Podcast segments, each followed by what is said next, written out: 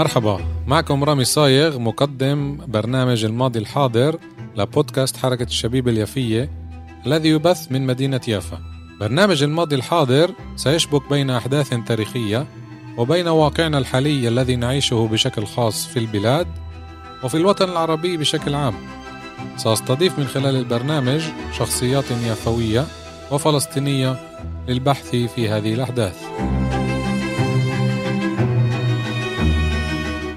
تحياتي مستمعاتنا ومستمعينا الكرام حلقة جديدة الماضي الحاضر معكم رامي صايغ واليوم رح أحكي عن قرية قريبة من حدود لبنان ومرأة صيرورة شوي تختلف عن باقي القرى الفلسطينية ألا وهي قرية كفر برعم. إيه، جبت المصادر طبعا من إيه، جمعية ذاكرات اللي دايما بوجه لهم التحية لعملهم الميداني وال العملي والمهني والتوثيقي على بلداتنا وقرانا الفلسطينية.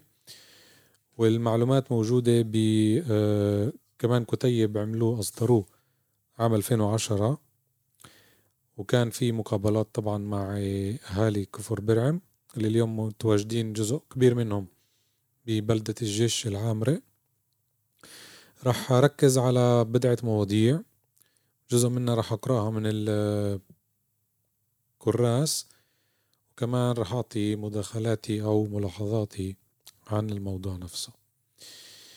قرية كفر برعم قبل النكبة. يبدو أن اسم القرية هو تحريف للاسم الكنعاني بريعم أو بريام ومعناها كثيرة الثمر وتعرف باسمها الحالي منذ القرون الوسطى. نشأت في منطقة جبلية ترتفع 750 مترا عن سطح البحر في الجليل الأعلى على بعد 17 كيلومتر شمال غرب مدينة صفد وتبعد عن الحدود اللبنانية 4 كيلومتر فقط. وصلت أغلب عائلات كفر برعم الحديثة بين هلالين قبل أكثر من 500 سنة إبان الحكم العثماني. بما أن الحدود لم تفصل البلاد العربية في تلك الفترة وكان الأفق واسعا والتنقل بين البلاد ممكنا جاءت عائلات كفر برعم العربية من جليل فلسطين ومن جنوب لبنان.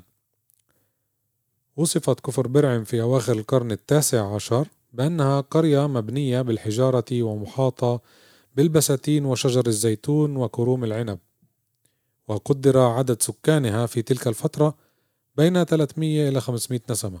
كلهم أو تقريبا كلهم من المسيحيين. وصل غالبية سكانها للعمل في كفر برعم كمزارعين عند أصحاب الأراضي. سكنوا قرب الأرض التي فلحوها واقتسموا مع الإقطاعيين أصحاب الأراضي. ربع المحصول وفي بعض الحالات والفترات نصفه. وتمكن أهالي كفر برعم مع مرور الزمن من شراء الأراضي التي كانوا يفلحونها واقتناء البيوت التي كانوا يسكنونها. في عام 1858 سجلت الأرض إيه، بأسماء الفلاحين بعد صدور قانون عثماني يتيح للفلاحين امتلاك الأرض وتسجيلها بأسمائهم. طبعا هاي ذكرناها بواحد من الحلقات إنه بسنوات أواخر الخمسينات من القرن 19 صار في نظام جديد بخصوص الأراضي وامتلاكهم. إيه، إحنا بنقول له اليوم الطابو أو الطابو الكلمة الأصلية.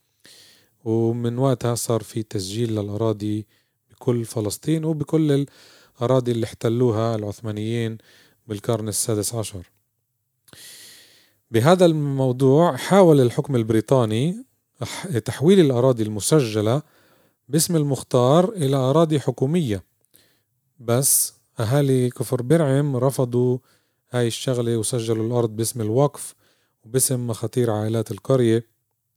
هذه خطوة آه، مميزة طبعا لأهالي كفر برعم وأكيد يمكن كانت كمان نقدر نقول يمكن كانت بكرة تانية اللي حاولت تنقذ الأراضي اللي تسربت لليهود بشكل أو بآخر.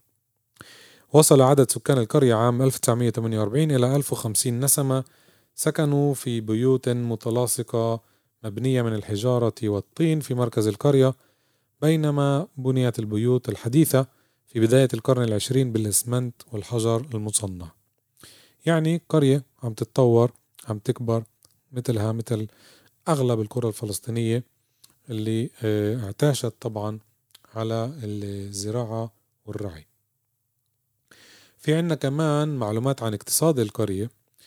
كيف ما كانتش قرية آه، متأخرة أو قرية بدائية إنما كان اقتصادها منتعش ومتقدم.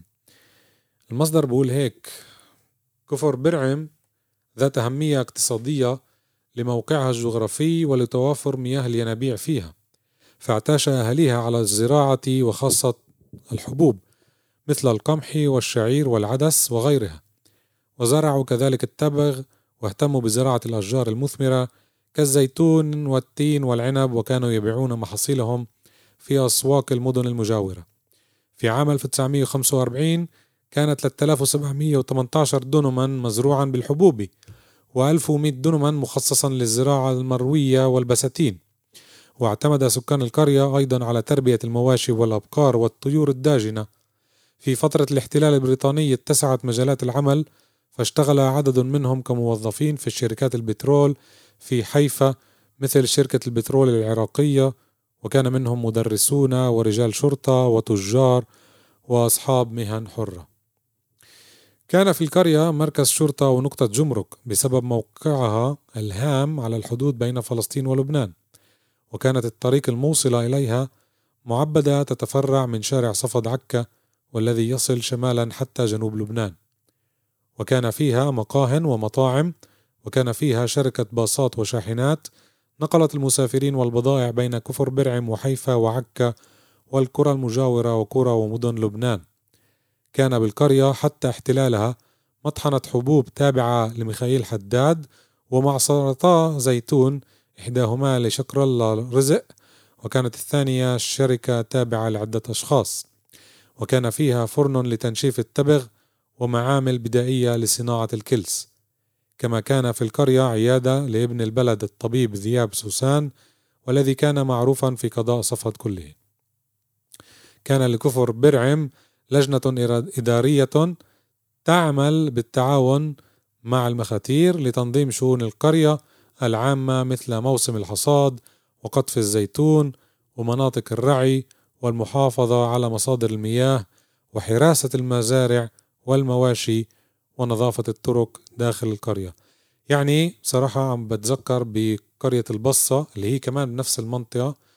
هديك القرية كانت متطورة شوي أكتر من عدد السكان تبع كفر برعم بس في تشابه بين التنتين في ازدهار في حياة في تطور رغم إنها قرية. بسبب موقعها كمان الاستراتيجي كمان هذا أدى لهذا التطور. بخصوص التعليم والثقافة بقولنا المصدر كان في كفر برعم ثلاث مدارس أهلية كانت تدرس العربية والسريانية والإنجليزية.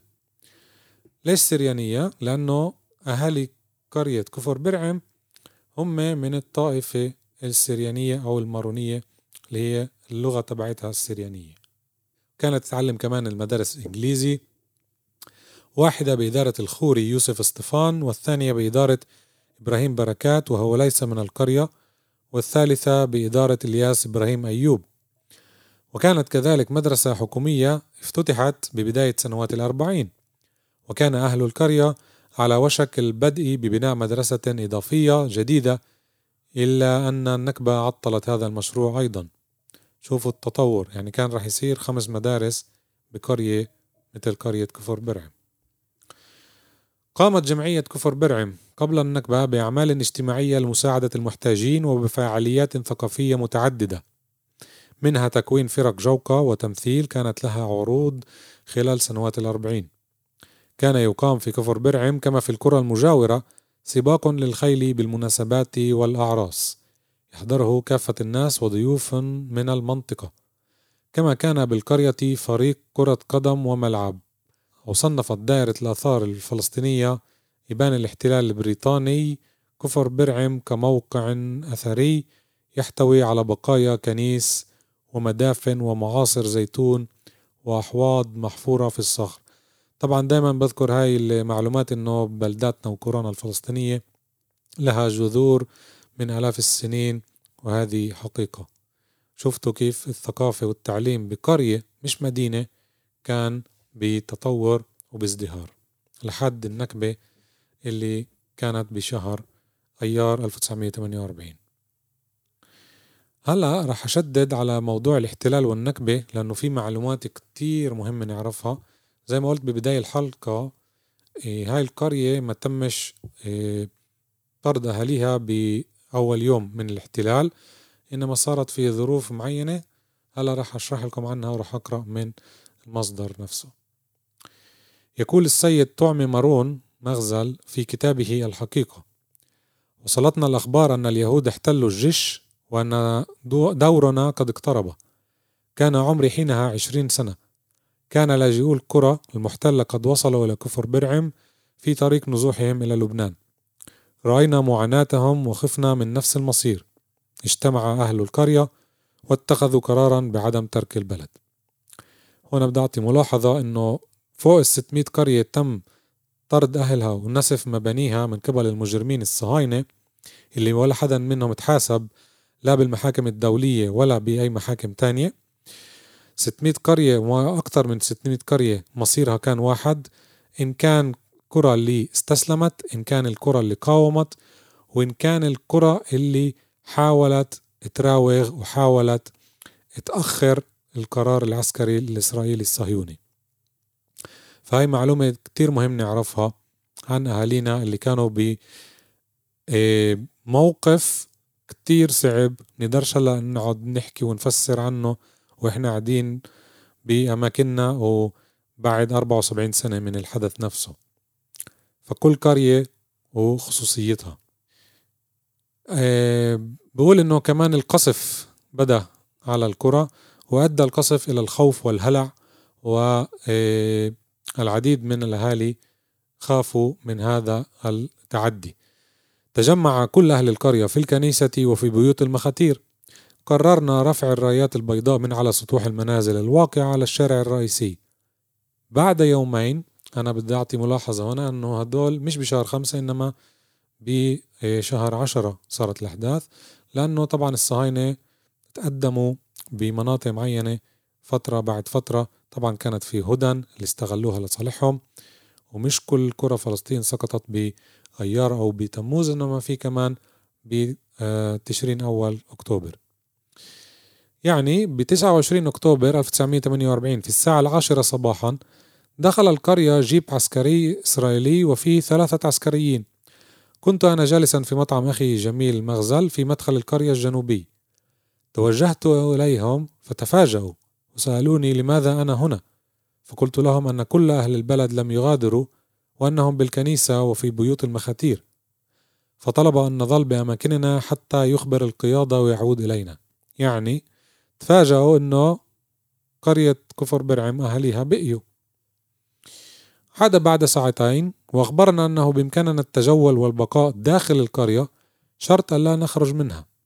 فرح أهل القرية بهذا الوضع وازداد فرحهم عندما أخبرنا الضابط في اليوم التالي بالسماح لنا بمزاولة حياتنا بشكل طبيعي داخل القرية وخارجها. طبعا هذه نقطة عزاء يعني كانت لأهالي القرية اللي ما إجاش الجيش على طول قال لهم اطلعوا. بس تعال نشوف إيش التسلسل. في يوم سبعة تشرين ثاني 1948 بعد عدة أيام جاء إلى القرية رفول عبو المسؤول عن تسجيل السكان ومعه مانو فريدمان ممثل وزارة الأقليات لأنه هنا صار في تأسيس دولة الاحتلال. وقاموا بتسجيل جميع السكان وكان عددهم آنذاك 1050 نسمة.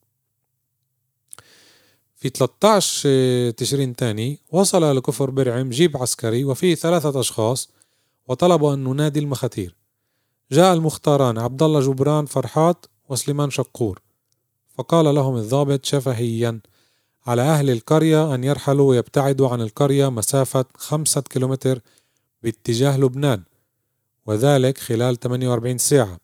ومن يتواجد هنا بعد ذلك سوف يقتل.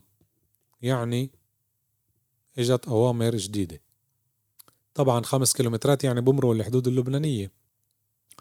لأنه زي ما قلت كفر برعم موجودة أربع كيلومترات جنوب الحدود اللبنانية. يعني هذا الطرد بالتهديد. أصابنا الارتباك والخوف وقد رأيت شخصين من القرية بعد هذا التهديد مباشرة يغادران باتجاه قرية الرميش اللبنانية. حاولت إقناعهما بالانتظار ولم أنجح.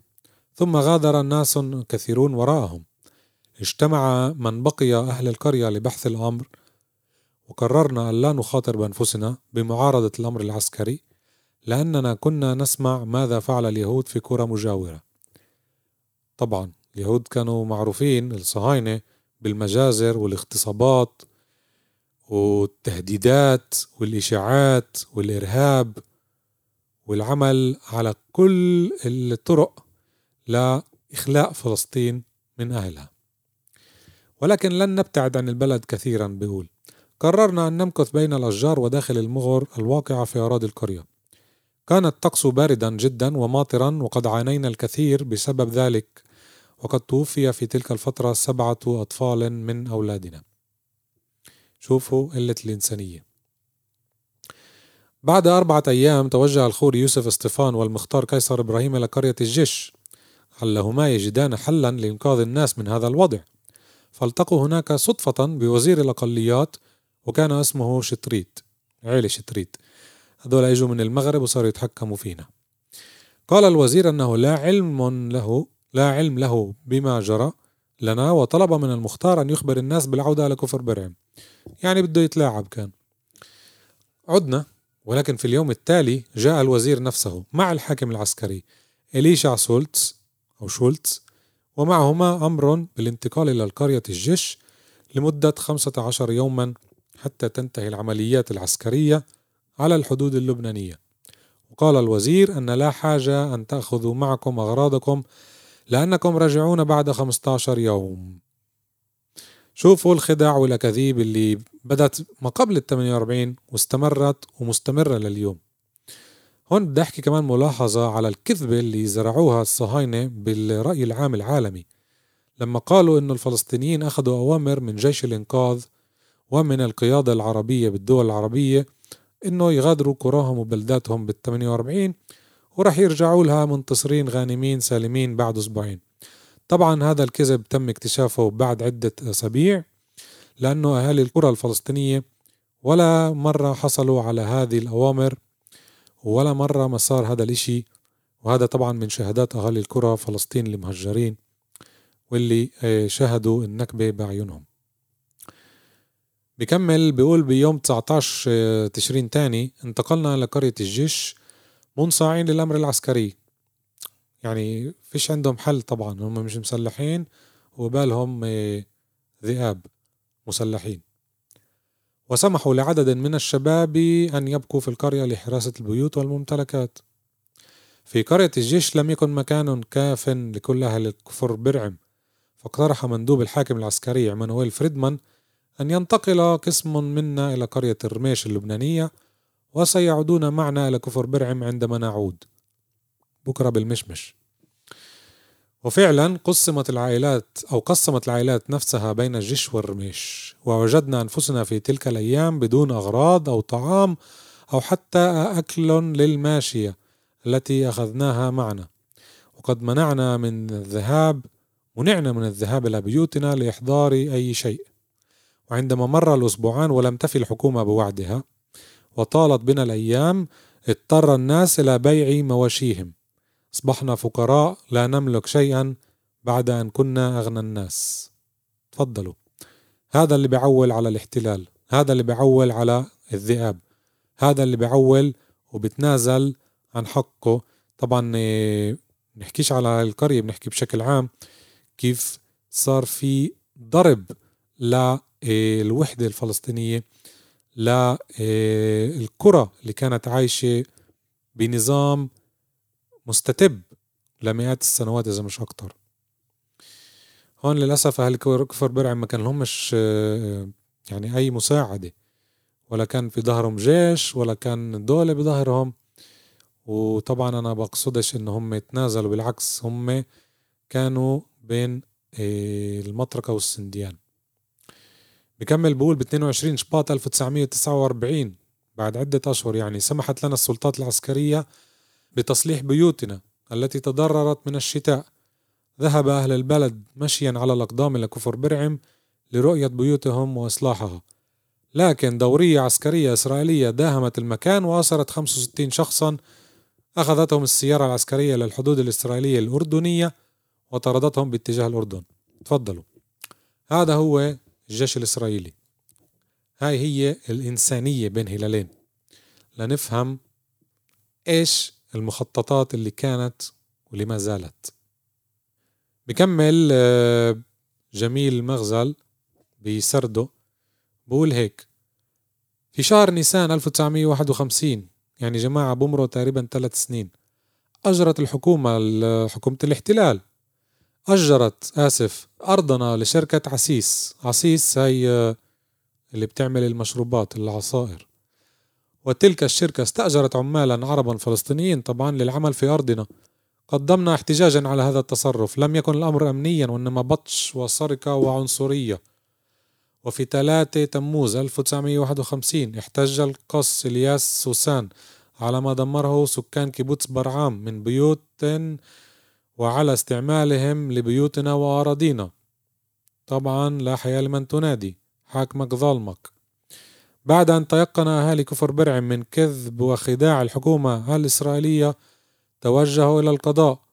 يعني شوفوا كم من صيرورة صارت هنا كم من حدث صار هنا بقرية أو بأهالي قرية كفر برعم لأنهم حاولوا بقدر استطاعتهم إنه يحموا أراضيهم ووجودهم.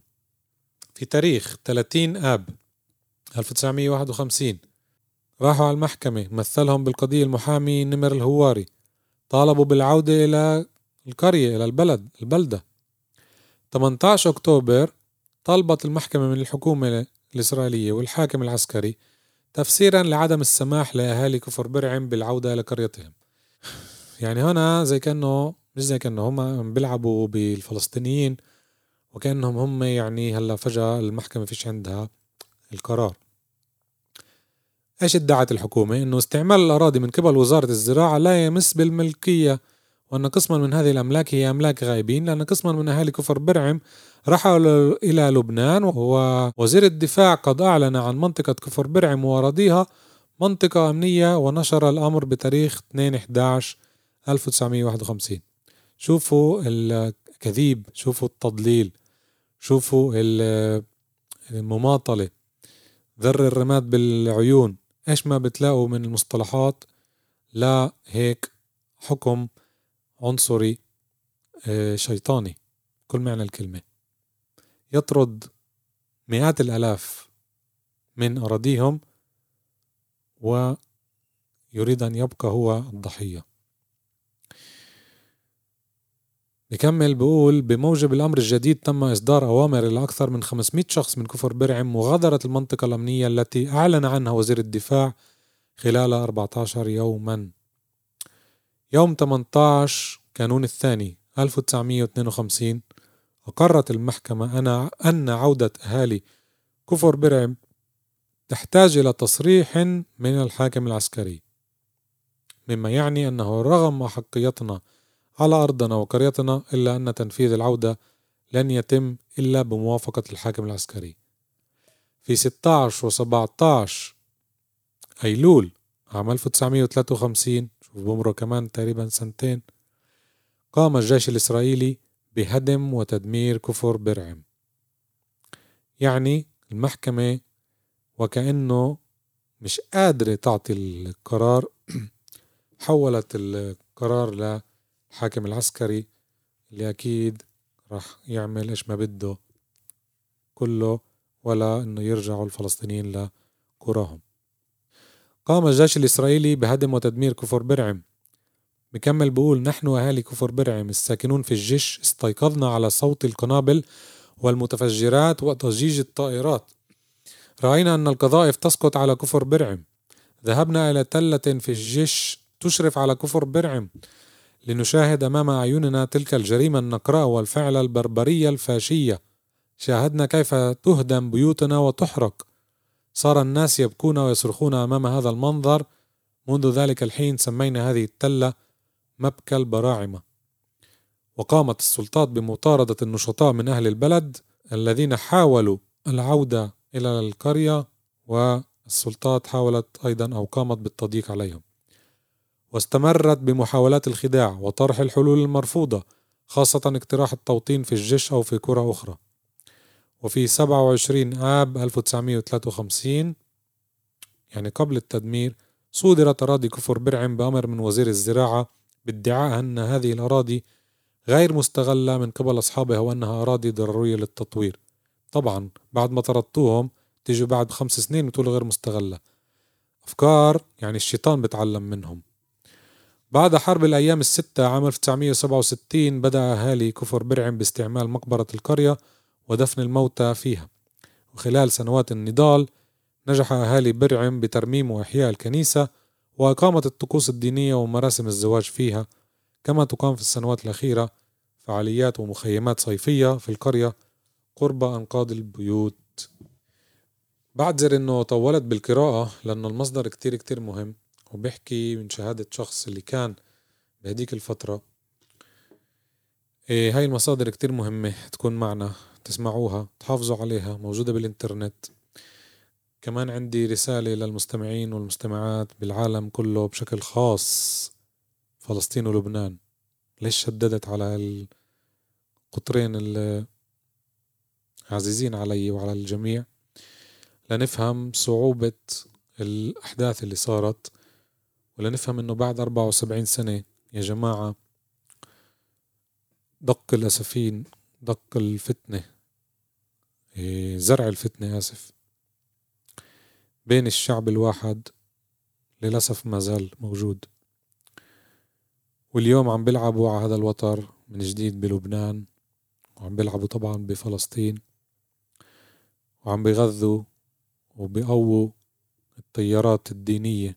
للأسف الشديد اللي تسقط بهذا الفخ أغلبها ليش أعمم رسالتي بدي أقولها بشكل استثنائي بهيك حلقة رسالتي لجميع المستمعين خاصة اللي لسه مفكرين إنه القضية طائفية.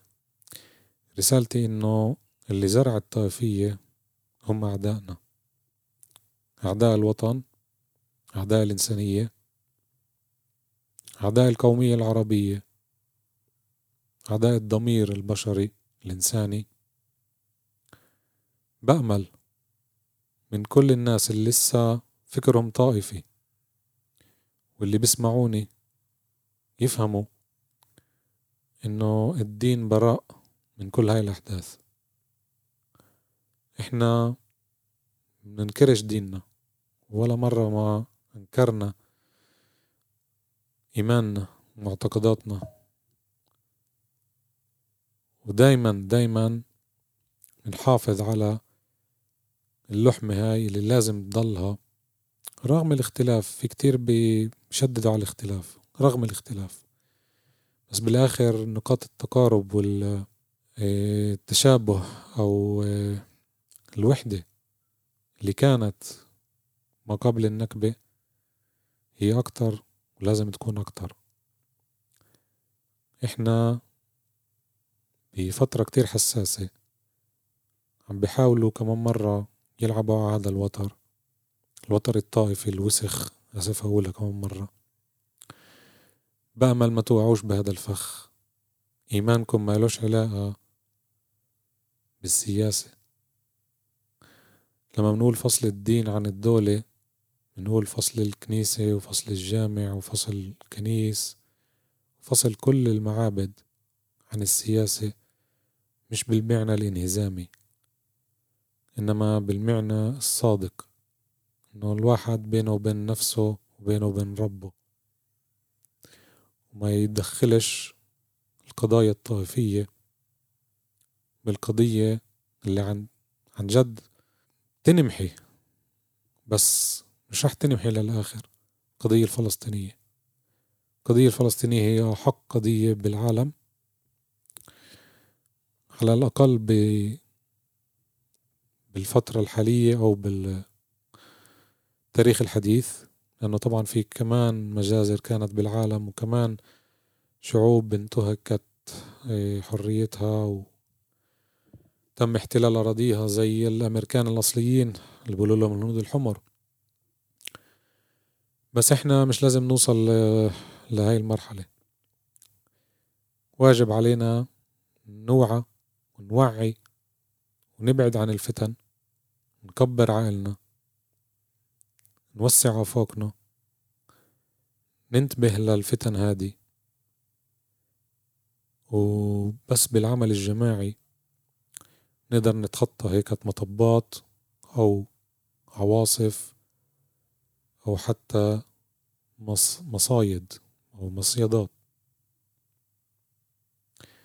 بأمل إنه رسالتي توصل للمقتنع والمش مقتنع بالفكرة الوطنية القومية. إحنا سنة 2020 2022 آسف. إيه، العولمة أثرت على كتير من الأشخاص اللي حتى فعالين كمان. بس مع كل هذا الواحد ممنوع ينكر أصله تاريخه وجوده كيانه قضيته قضيته العادلة اللي يتم طمسها يوميا ولازم إحنا نرفع هذا الصوت. بالنهاية بدي أقرأ إيه، من الكتيب نفسه إيه، مقطع أو قصيدة قصيرة لتوني اندراوس من كفور برعم اسم القصيدة يا بلدي ما بنساكي يا بلدي ما بنساكي يا بلدي أنا بهواكي يا بلدي غيرك ماليش مالي بالدنيا سواكي أنت الأم وأنت البي أنت الأخت وأنت الخي. أنت أملي ونور عيني.